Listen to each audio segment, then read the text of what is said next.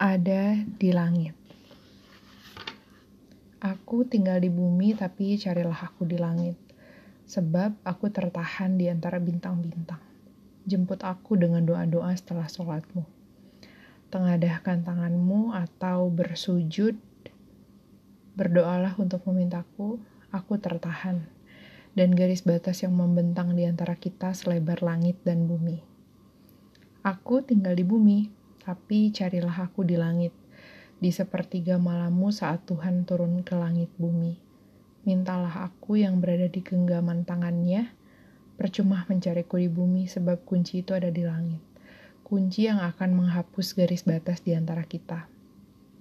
Mengubah garis yang tadinya neraka menjadi surga. Aku berada di tempat yang tidak bisa kau temui di bumi, tapi kau bisa menemuiku di langit meski bukan wujud kita yang bertemu, melainkan doa-doa kita yang menggetarkan singgah sananya. Temukan aku di langit, di dalam doa-doa panjangmu, di dalam harapanmu.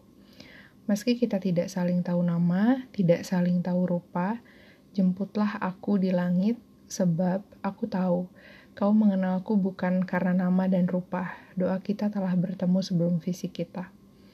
Mudah baginya membuat kita kemudian bertemu, tidak hanya bertemu, tapi juga dipersatukan.